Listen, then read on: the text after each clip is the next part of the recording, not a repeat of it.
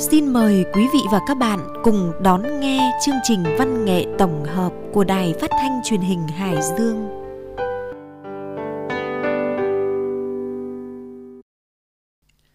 Kính chào quý thính giả và các bạn đã đến với chương trình văn nghệ tổng hợp của Đài Phát thanh Truyền Hải Dương.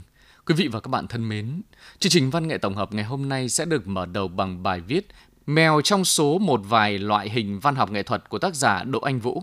Tiếp đến là chuyện ngắn Duyên xưa thắm lại của tác giả Vũ Thị Thanh Hòa. Sau đây, mời quý vị và các bạn cùng theo dõi nội dung chương trình.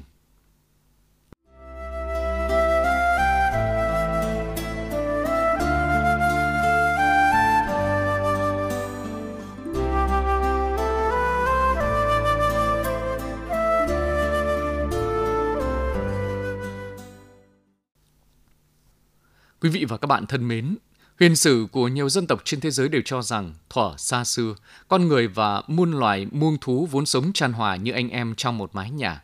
Sự phát triển ngày càng đi lên của xã hội loài người dần dần tạo ra sự tách biệt giữa người và động vật. Nhưng cảm thức của con người về các loài vật rõ ràng có sự khác nhau. Có những loài khiến con người phải tránh xa, sợ hãi hoặc đôi khi là căm thù. Lại có những loài vô cùng gần gũi, dễ thương, được con người yêu mến nuôi nấng và chăm sóc Chúng còn đi vào các loại hình văn học nghệ thuật, trở thành các nhân vật đặc biệt, đôi khi được lồng vào đó không ít những ẩn dụ, ngụ ý hay hàm ngôn của người sáng tạo. Một trong những loài vật được dành nhiều sự ưu ái ấy là mèo. Chúng ta cùng đến với bài viết Mèo trong số một vài loại hình văn học nghệ thuật để tìm hiểu về hình tượng này trong văn học nghệ thuật nước nhà. Bài viết của tác giả Đỗ Anh Vũ.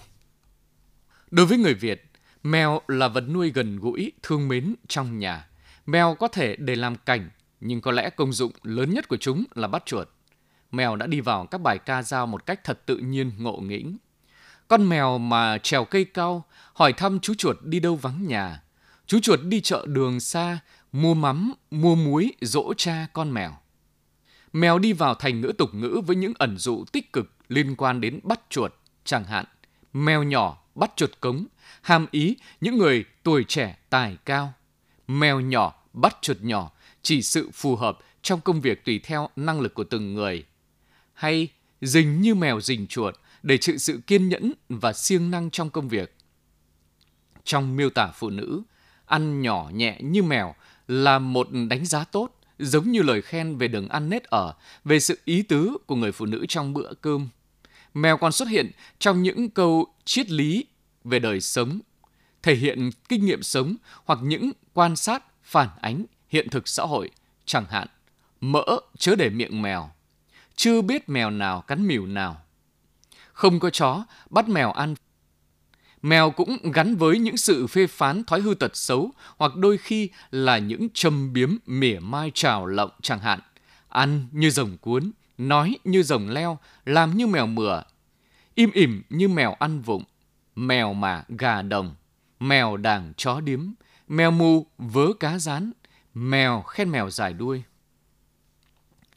Sự đối xử với chó và mèo trong gia đình người Việt rõ ràng có sự phân biệt. Con mèo có thể được ăn cùng người, ở cùng người trong khi con chó thường phải ăn sau và ăn ở ngoài sân hoặc góc nhà, nơi cách xa mâm cơm. Một trong những lời giải thích cho hiện tượng này có trong câu chuyện cổ tích Con chó, con mèo và anh chàng nghèo khổ được ghi lại trong kho tàng truyện cổ tích Việt Nam của Nguyễn Đồng Chi. Theo đó, con mèo có công lớn trong việc tìm lại vật quý bị mất cho con người nên được đối xử ưu ái hơn. Trong văn học dân gian của người Pháp, con mèo được coi là con vật mang tính lưỡng trị, nghĩa là có thể ngoan hoặc hư tùy vào người nuôi dạy chúng. Điều này liên quan đến điển tích mỗi khi Adam đập cây đũa thần xuống thì một con vật tốt xuất hiện, còn mỗi khi Eva đập cây đũa thần xuống thì một con vật xấu xuất hiện. Một lần Adam phát hiện Eva đang chuẩn bị đập đũa. Vội vàng chạy tới rằng cả hai cùng nắm tay vào cây đũa, gõ xuống và từ đó xuất hiện con mèo. Mèo xuất hiện trong ca từ của nhiều bài hát người Việt nhưng lạ ở chỗ, mèo xuất hiện chủ yếu trong các bài hát thiếu nhi chứ ít khi đi vào các ca khúc trữ tình dành cho người lớn. Điều này đúng với các nhạc sĩ sinh sống và trưởng thành tại miền Bắc. Có thể kể đến một loạt bài hát nổi tiếng về con mèo dành cho thiếu nhi như Rửa mặt như mèo của Hàn Ngọc Bích, Vì sao con mèo rửa mặt của Hoàng Long, Ai cũng yêu chú mèo của Kim Hữu, Chú mèo con của Nguyễn Đức Toàn, Gà trống, mèo con và cún con của Thế Vinh. Trong những bài hát trên, con mèo chủ yếu được khai thác ở khía cạnh ngộ nghĩnh, đáng yêu và khả năng bắt chuột. Nhà em có con mèo, chú mèo kêu meo meo, mắt tròn trong như nước, ai cũng yêu chú mèo. Trong bài hát của Kim Hữu. Nhà em có con gà trống mèo con và cún con, gà trống gáy ỏ o, mèo con luôn rình bắt chuột, cún con chăm canh gác nhà. Trong bài hát của Thế Vinh. Chú mèo con lông trắng tinh, mắt tròn xoe và trông rất xinh. Meo meo, a con mèo, nó rất ngoan, bắt chuột đôi chân nhanh thoăn thoắt. A con mèo, nó rất ngoan, suốt ngày em đùa chơi với mèo mèo trong bài hát của Nguyễn Đức Toàn. Thế nhưng, khi khảo sát các ca khúc có xuất hiện hình ảnh chú mèo của các nhạc sĩ phía Nam, thì chúng tôi nhận thấy tình hình hơi khác. Con mèo không chỉ xuất hiện trong các bài hát thiếu nhi, mà còn xuất hiện cả trong nhiều tình khúc dành cho người lớn. Ở đó, mèo đã trở thành một nhân vật trữ tình làm đẹp thêm cho con người, gắn với những kỷ niệm của một thời đầy yêu thương, nay đã trở thành xa vắng. Hỡi cô gái ngồi xõa tóc bên chú mèo làm bước chân tôi ngủ quên, khiến tôi muốn mình là cỏ non ướt mềm hiền lành nằm dưới chân son. Trong bài hát Nếu em là người tình của Nguyễn Ngọc Thiện. Phố có nhớ đôi mèo con năm xưa vẫn hay nô đùa mỗi ngày và hay hái me cho nhau. Phố có biết câu chuyện yêu vu vơ, như thể con mèo dịu hiền thường hay cắn đôi tay tôi. Trong bài Góc phố dịu dàng của Trần Minh Phi. Chú mèo đã đi vào phần lời của các tình khúc một cách tự nhiên, duyên dáng, đáng yêu. Và điều quan trọng nữa là hai ca khúc điển hình vừa nhắc đều là những tác phẩm thành công, in dấu khá sâu đậm trong lòng công chúng nghe nhạc. Trong khi đó, ngoài Bắc, nếu nhạc sĩ có đưa mèo vào tình khúc thì cũng chưa thấy tác phẩm nào thực sự gây được ấn tượng. Chẳng hạn, những ngày ta yêu nhau của nhạc sĩ Phú Quang rõ ràng chưa bao giờ được xếp vào danh sách những ca khúc tiêu biểu của ông. Những ngày ta yêu nhau, em nũng nịu trên vai anh, con mèo hoang đang trốn nỗi buồn dưới vòm trời mùa hè. Về điều này, theo tôi tính truyền thống và thủ cựu của người miền Bắc mạnh hơn, nên khoảng cách ranh giới giữa người và vật nuôi cũng trở nên xa cách hơn. Trong khi miền Nam là vùng đất được khai phá sau, lại có nhiều sự tiếp xúc với phương Tây, người phương Tây rất yêu quý vật nuôi, điều này ai cũng đã rõ. Thế nên, dường như đối với người miền Nam khoảng cách giữa người và vật nuôi có sự gần gũi hơn, con mèo vì thế đi vào các ca khúc trữ tình một cách dễ dàng và có nhiều thành công hơn. Mèo đi vào nhiều thi phẩm của người Việt từ thời trung đại tới hiện đại với những biểu hiện phong phú. Qua miêu tả mèo mà bộc lộ thế giới nội tâm của con người, Nguyễn Bình Khiêm thế kỷ 16 đã hơn một lần nhắc đến con mèo trong thơ. Phơ phơ đầu bạc, ông câu cá, leo lẻo dòng xanh con mắt mèo, trong bài Mùa thu đi chơi thuyền. Có thuở được thời mèo đuổi chuột, đến khi thất thế, kiến tha bò, trong bài vô sự là hơn. Nhưng dù sao, thơ trung đại nhắc đến mèo vẫn mang tính ước lệ nhiều. Có phần nào mòn sáo, phải đợi đến thời hiện đại, cụ thể là nửa đầu thế kỷ 20 trở đi mới xuất hiện nhiều câu thơ hay về chú mèo. Trong thơ đoàn văn cử, mèo là yếu tố không thể thiếu góp phần làm cho bức tranh quê trở nên sống động, đẹp một cách thanh bình. Ông lão nằm chơi giữa sân, tàu cao lấp loáng ánh trăng ngân, thằng cu đứng vịt bên thành trống, ngắm bóng con mèo quyện dưới chân trong bài Trăng hè. Sau này, vẻ đẹp ngộ nghĩnh của chú mèo trong những câu thơ giàu họa tính còn được gặp lại trong thơ Ngô Văn Phú. Gió cù khe khẽ, anh mèo mướp, dù đàn ong mật đến thăm hoa trong bài Gió. Thơ thiếu nhi về chú mèo cũng không thể không nhắc đến bài lục bát bốn câu nổi tiếng của Phan Thị Vàng Anh. Hôm nay trời nắng trang trang, mèo con đi học chẳng mang thứ gì, chỉ mang một chiếc bút chì và mang một mẩu bánh mì con con. Trong bài Mèo con đi học. Những câu thơ khắc khoải nhất về mèo vẫn phải là những câu đi sâu vào thế giới nội tâm của con người chứ không chỉ đơn giản dừng lại ở miêu tả sự vật. Bình Nguyên Trang trong nỗi nhớ về mẹ đã không quên nhắc đến con mèo tam thể như một người bạn an ủi tâm tình trong lúc cô đơn. Có thể bao năm một thứ duy nhất còn, an ủi mẹ là chú mèo tam thể. Nó già quá, nó nương tựa mẹ. Trong hiếu hắt ngày tàn, mẹ có nó làm vui. Trong bài thư gửi mẹ. Thơ của Giáng Vân và Đoàn Mạnh Phương đều nhắc đến mèo hoang với những trống trải cô đơn rợn ngợp, dường như là một sự chờ đợi vô vọng, dường như là một sự sợ hãi hoang mang. Đêm chú ngụ trong hồn máu ứa, đêm thánh thiện hát ca, đêm nức nở, lũ mèo hoang gào lên, ngõ tối rêu mờ. Trong hoa thạch thảo của Giáng Vân. Chuột đuổi nhau, trên căn gác cũ, mắt mèo hoang lấp lánh như sao. Gió như muốn gọi nhau thành bão, chém vào đêm những nhát ngọt ngào. Trong bài Đêm tối trời của đoàn Mạnh Phương. Trong thơ tình, Nguyên Sa không hề ngần ngại khi buông bút. Hôm nay Nga buồn như một con chó ốm, như con mèo ngái ngủ trên tay anh trong bài thơ Nga. Còn với Vi Thủy Linh, mèo là những khát khao, ẩn ức đầy nhục cảm. Lũ mèo đi rất êm, vẫn làm người đàn bà giật mình. Ôi tiếng kêu rên mùa động tình, làm những viên ngói rêu muốn bay tung tung khắp trời để trốn. Trong bài Lũ mèo thích đi trên mái nhà. Mèo trong thi ca Việt Nam hiện đại, ngoài việc được miêu tả như một thực thể thì thường thấy gắn với tâm sự của người nữ, hoặc đặt trong những so sánh tương quan với nữ giới nói chung. Nhưng có một lần thật đặc biệt, mèo xuất hiện như một ẩn dụ dành cho người đàn ông. Ở đó người đọc thấy được như một tình cha con đầy hy sinh và nhẫn nại, thầm lặng bước đi trong muôn vàn gian khó cuộc đời. Đó chính là mấy câu thơ của thi sĩ Hoàng Nhuận Cầm mà tôi muốn dẫn để tạm khép lại bài viết này. Ta đã đi như mèo trên phố vắng, gọi tên con như gọi các thiên thần.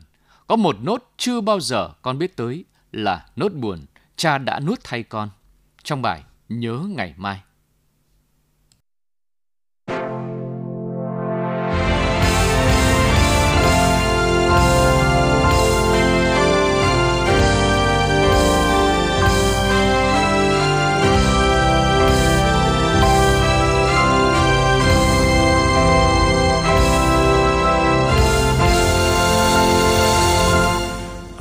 Tên gì hỡi anh yêu quý? Anh vẫn đứng lặng im như bức thành đồng, như đôi dép dưới chân anh dẫm lên xác thù, mà vẫn một màu bình dị sáng trong. Không một tấm hình, không một dòng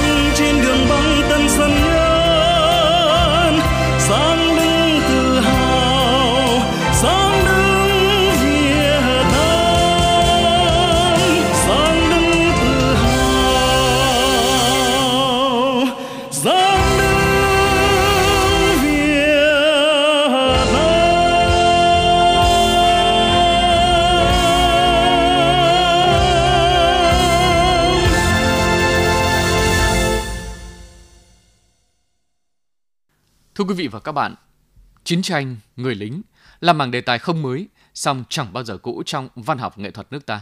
Dù không trực tiếp tham gia chiến đấu, không đối mặt cùng những hiểm nguy mất mát, không trải qua những không khí sôi sục quyết chiến với kẻ thù, nhưng những tác giả thế hệ sau này lại có cơ hội để nhìn cuộc chiến một cách bình tâm hơn, đa diện hơn và nhất là phản ánh hình tượng người lính một cách chân thực nhất. 48 năm sau khi đất nước hoàn toàn được giải phóng, câu chuyện về những người lính sẽ càng được kể đầy xúc động hơn. Chuyện ngắn Duyên xưa thắm lại là một câu chuyện như thế. Mời quý vị và các bạn cùng nghe. Bà Loan ngó vào nhà, gọi lớn. Ông Hải ra chặt hộ tôi cái buồng chuối chín ở góc vườn để tôi đi nhặt ít trứng vịt nhé. Nhà bà Duẩn hỏi mua từ hôm qua mà giờ tôi mới nhớ ra. Không thấy ông Hải trả lời, bà vòng ra lán xe xem sao. Chiếc xe máy của ông Hải đã không còn ở đấy.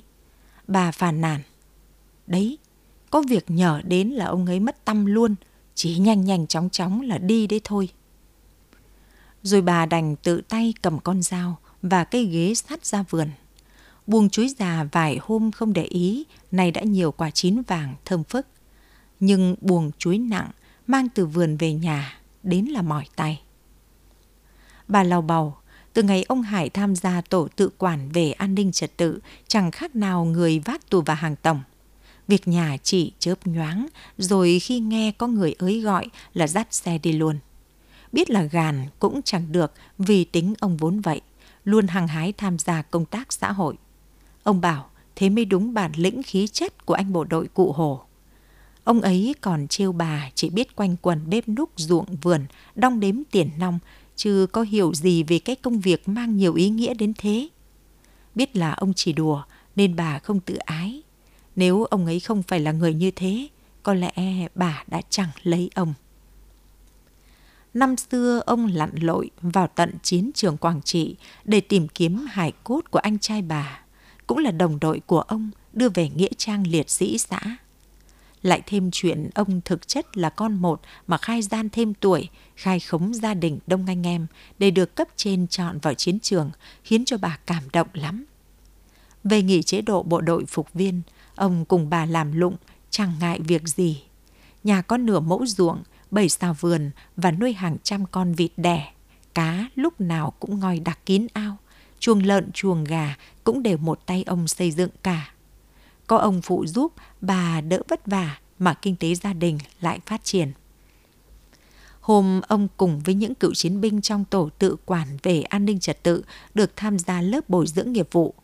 Ông hào hứng khoe. Chồng bà bây giờ cũng là chiến sĩ xung kích trong lực lượng bảo vệ an ninh thôn xóm rồi đấy nhé. Thế nên bà phải tự hào mới đúng. Gớm, việc bảo vệ an ninh đã có các anh công an lo. Ông định ôm hết cả việc thiên hạ à? Ấy là bà nói vậy, nhưng bà thừa nhận tổ tự quản của ông Hải cũng hoạt động hiệu quả rõ rệt. Xóm làng không còn xảy ra mất trộm, cánh thanh niên dỗi việc không còn dám tụ tập cờ bạc như trước. Có vụ mâu thuẫn trong nhân dân cũng được hòa giải thành công. Nếu không có tổ tự quản của ông Hải, có lẽ có lần đã xảy ra xô xát, thương vong đến mất cả tình nghĩa láng giềng. Bà Loan đã làm được bao việc, dọn sạch chuồng lợn, cho cá ăn, thu lượm cả rổ trứng vịt, xong ông Hải mới trở về. Bà mừng rỡ. Ông đây rồi, may quá. Ông đi cắm cho tôi cái nồi cơm với nhé, để tôi còn nấu nồi cám lợn. Từ từ hãng nào, bà vội gì chứ, mới về đến nhà, để cho người ta còn thở đã nào. Ông Hải ngồi vào bàn, uống xong cốc nước mới gọi bà lại kể chuyện. Bà biết chúng tôi vừa lập công gì không? Ông tỏ vẻ bí mật. Ông lúc nào cũng làm như việc của mình quan trọng lắm ấy. Có chuyện gì ông kể tôi nghe xem nào. Bà Loan sốt ruột hỏi. Bà có biết cái bọn bán hàng đa cấp lừa không? À, tôi có nghe nói, nhưng nào biết mặt mũi bọn họ như thế nào. Thế bảo vài người ở làng ta vướng vào mấy vụ lừa đảo rồi còn gì. Giọng điệu tiếp thị bài bản trơn tru và ngọt như mế lùi ấy. Ai nghe cũng bùi tài, dễ bị thuyết phục lắm. Lại chả thế. Rồi ông tuôn ra một chàng xả nỗi bất bình. Chả là ông bạn của ông vừa rồi nghe lời ngon ngọt của bọn đa cấp lừa đảo, đã dốc sạch số tiền dành dụm mà dịp Tết nhất lễ lạt con cháu ở xa về mừng tuổi, biếu bố mẹ dưỡng già. Mà cũng lạ, Người già vốn dễ tin người. Thấy bọn chúng quảng cáo sản phẩm tốt lắm tốt vừa. Có ông bà còn giấu giếm con cái mang tiền đi mua đủ thứ. Khuân về, nào là thuốc nam, đồ dùng sinh hoạt không rõ nguồn gốc xuất xứ. Tổ của ông đã theo dõi lâu nay. Lần này thông tin ngay cho lực lượng chức năng đến xử lý kịp thời. Thế là tóm gọn hả ông? Phải thế chứ, không thì ối người lại mất tiền vì bọn chúng thôi. Bà nghe xong câu chuyện thì cười nhẹ nhõm. Ông Hải được thể cũng lên giọng. Nhằm nhò gì mấy cái chuyện vụn vặt. Ngày xưa chúng tôi còn đánh thắng được thằng giặc Mỹ cơ mà. Tiếng bà cự lại. Ông lúc nào cũng nhắc chuyện ngày xưa. Năm nay, ngày dỗ tổ Hùng Vương lại trùng vào đúng dịp nghỉ lễ 30 tháng 4. Năm nào đến dịp kỷ niệm ngày giải phóng miền Nam 30 tháng 4, mấy đồng đội thân thiết của ông Hải cũng hẹn nhau tụ tập. Mấy năm vừa rồi còn dịch Covid-19 hoành hành, việc họp mặt đành hoãn lại. Bây giờ dịch bệnh đã bị đẩy lùi, ông háo hức lắm. Ông quyết tâm lần này phải hành hương về đất tổ. Năm nay lễ hội chắc là đông vui lắm. Nghĩ thế ông càng thêm phấn chấn. Ông Hải bồn chồn nhìn ra ngõ. Anh con trai đi đón khách cũng chừng hơn nửa tiếng rồi mà vẫn chưa thấy về. Ông sốt ruột đứng dậy bảo bà Loan. Bà lấy cái cục gạch của tôi ra đây xem nào. Tôi phải gọi xem hai bác cháu nhà nó đã gặp nhau chưa, mà sao lâu đến vậy. Bà Loan thong thả đưa cái điện thoại cho chồng. Sao ông phải sốt ruột đến thế? Bác cháu gặp nhau có khi lại mời nhau vào quán nước làm chén trà rồi cũng nên. Mà có thể xe còn trả khách dọc đường, nên ông ấy xuống chậm hơn một chút thôi mà. Có thế mà ông cũng đã sồn sồn lên rồi. Thì từ trên thành phố xuống huyện mình có phải xa xôi gì lắm đâu. Có khéo là hỏng xe hay là ông ấy quên chỗ dừng xuống xe rồi ấy. Ấy là tôi chỉ lo thế. Gớm, ông cũng rõ là khéo vẽ tình huống bất chắc. Có khi bác cháu nhà nó giờ về đến đầu làng rồi còn gì. Ông làm như tỷ năm rồi các ông chưa gặp nhau ấy nhỉ? Ông Hải nghe thế thì cười khà khà. Bao nhiêu năm tháng ăn ngủ cùng nhau, gian nan khổ cực đều có nhau, nên coi nhau khác nào ruột thịt đâu. Cái nghĩa tình đồng chí đồng đội, nào thể nói một lời là xong. Có tiếng xe chạy vào đến giữa sân còn chưa tắt máy. Còn mỡ thấy có người lạ đã sủa um lên. Hai ông bà vui mừng vội đưa mắt nhìn nhau. Không ai bảo ai, cùng đứng dậy, bước vội ra đón khách quý. Một người đàn ông luống tuổi, tóc điểm hoa dâm, mặc bộ đồ kaki, đi đôi dép nhựa tiền phong, dáng người nhanh nhẹn bước xuống xe, giọng niềm nở. Ôi chào, có mấy năm dịch dã không về nhà ông mà giờ đổi khác quá. Ông Vịnh và ông Hải ôm chầm lấy nhau vồn vã. Dịp dỗ tổ này, họ hẹn về nhà ông Hải chơi, rồi rủ nhau làm một chuyến về thăm đất tổ, tiện thể ghé thăm ông Danh trên Phú Thọ, đồng đội trước đây cùng chung chiến hào. Bà Loan từ hôm trước đã nhốt sẵn con gà để bữa nay đãi khách. Rau ngoài vườn chẳng thiếu. Bữa ấy, hai ông cả kê chén rượu, có ối chuyện để kể cùng nhau. Ông còn nhớ món canh chua rau sắn nấu cá dạo còn trong quân ngũ không? Món rau sắn được ông Danh khai phá và trong bữa cơm nào ông Danh cũng tranh phần việc chế biến ấy. Nhớ chứ, quên sao được, đặc sản của vùng đất tổ ông ấy mang theo hành trang đi chiến trường mà. Chà chà, ngon đáo đẻ. Hôm nào không có cá, ông ấy chỉ xào với tỏi mà đĩa rau sắn quay đi quay lại cũng hết bay. Bà Loan mải ngồi nghe chuyện mới chợt nhớ ra vại rau sắn muối chua vẫn chưa mang ra. Giọng hồ hởi. ấy chết, suýt nữa thì quên.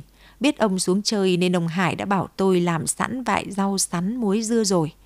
Để tôi đi lấy bát dưa sắn đãi ông. Ông Vịnh cười giòn tan. Một thời gian khổ đã qua, giờ lại được ngồi cùng nhau nhấm nháp lại vị xưa. Thấy bùi ngùi quá ông ạ. Bà lại vất vả rồi. Bà Loan cười ngượng. Vất vả gì đâu ông. Nhà tôi có vạt sắn ngoài vườn, lúc nào muốn ăn lại ù ra hái. Ông nếm thử xem sao nhé. Bà Loan sắp sẵn đổ lễ. Nào là bánh dày dẻo mịn trắng tròn, bánh trưng chín rền vuông vắn. Mấy hôm trước ông Hải đã gàn, nhưng bà nào có nghe. Ông bảo lên đến đấy họ bày bán đủ cả ấy mà. Việc gì phải mang từ nhà, cồng cành lại vất vả. Bà kiên quyết, lễ lạt là phải chuẩn bị chú đáo.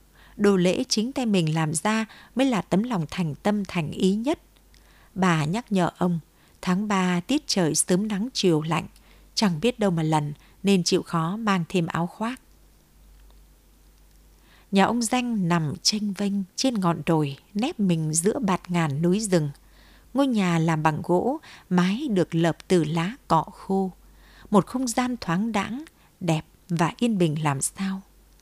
Lình kình khoai, gạo nếp, bà Loan đã buộc riêng từng túi làm quà từ dưới xuôi mang lên, khiến ông Danh cảm động. Thế cây cô son ngày xưa giờ sao rồi? Hai người lâu nay có gặp lại nhau không? Ông Hải cám cảnh gà trống nuôi con của bạn bèn hỏi. Vợ ông Danh mất cách đây đã lâu. Ngày trước nghe bạn kể về mối tình với cô son xinh đẹp nết na, hát hay nhất làng, nhưng hai người không lấy được nhau vì lúc đó ông Danh đi bộ đội. Đi được vài năm có giấy báo tử gửi về. Ở nhà tưởng ông Danh hy sinh nên sau đó cô Son đi lấy chồng. Bà ấy cũng trong hoàn cảnh như tôi, chồng mới mất được vài năm. Lễ hội năm nào bà ấy cũng tham gia các ông ạ. Nhắc đến người trong lòng của mình, ông danh bùi ngùi, chợt nhớ đến mùa hội diễn năm nào.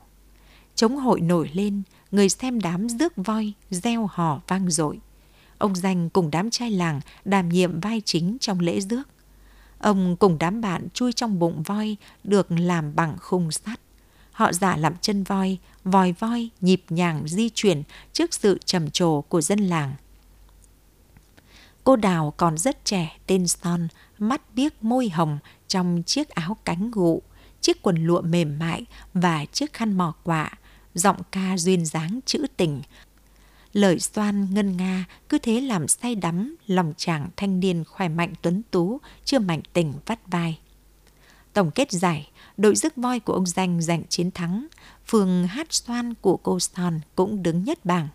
Thật thú vị khi cả ông và Son cùng được cử lên sân khấu nhận giải thưởng cho đội mình. Trong mắt, lòng say lòng, tình cảm chớm nở, họ bén duyên nhau từ hôm ấy. Hai người còn chưa hết duyên đâu, tôi tin là như thế. Ông còn tình cảm với bà Son thì mạnh dạn tiến thêm bước nữa đi chứ. Ông Hải thấy bạn có vẻ còn vấn vương tình cũ thì tích cực đẩy thuyền. Ông nghiệm ra chẳng có tiền bạc nào mua nổi hạnh phúc tuổi già khi vợ chồng sớm tối nương dựa vào nhau. Con cái cũng có mối quan tâm bận bịu với công việc của chúng nó. Ba người đồng đội cũ cùng háo hức trở về mảnh đất cội nguồn, thắp nén hương, kính cẩn chắp tay khấn vái. Hàng ngàn du khách thập phương cùng nô nức về đây trời hội, ai cũng bùi ngùi xúc động. Theo đoàn rước kiệu, đội múa sư tử và tiếng chống hội rộn vang, cờ phướn dợp trời. Ông Hải nhìn lên, nơi vua hùng đóng đô, một màu xanh chủ phú bao quanh. Núi non hùng vĩ, đất trời hội tụ khí thiêng. Đang đi, ông Hải chợt dừng bước, nhìn ông Danh đang chăm chăm hướng đôi mắt nhìn về phía cây đề cổ thụ. Bà Son ở trong đám đấy phải không ông? Thảo nào đến lễ hội là ông lại như người bị bỏ bùa mê rồi. Họ tiến lại gần. Cô đào hát xoan với áo dài tứ thân đậm thắm, đầu đội khăn nhung, chít khăn mỏ quả, tay nại khoác vai, đang ngân nga cùng phường hát. Duyên xưa thắm lại. Ông Hải đọc được trong ánh mắt của bạn mình. Không biết tại nhịp phách lời xoan hay tại không khí nơi đây mà ai nấy đều rộn ràng, sao xuyến. Quý vị và các bạn vừa nghe chuyện ngắn Duyên xưa thắm lại của tác giả Vũ Thị Thanh Hòa. Một câu chuyện giản dị về những người lính cho chúng ta hiểu hơn về những anh hùng thầm lặng, một thời và tình đồng đội, đồng chí của họ. Với những người lính, điều quý giá nhất là qua một chặng đường gian khổ, giữa cuộc sống bình yên được gặp lại nhau, vun vén cho hạnh phúc của nhau. Chương trình văn nghệ tổng hợp ngày hôm nay xin tạm dừng tại đây. Thân ái, chào tạm biệt và hẹn gặp lại.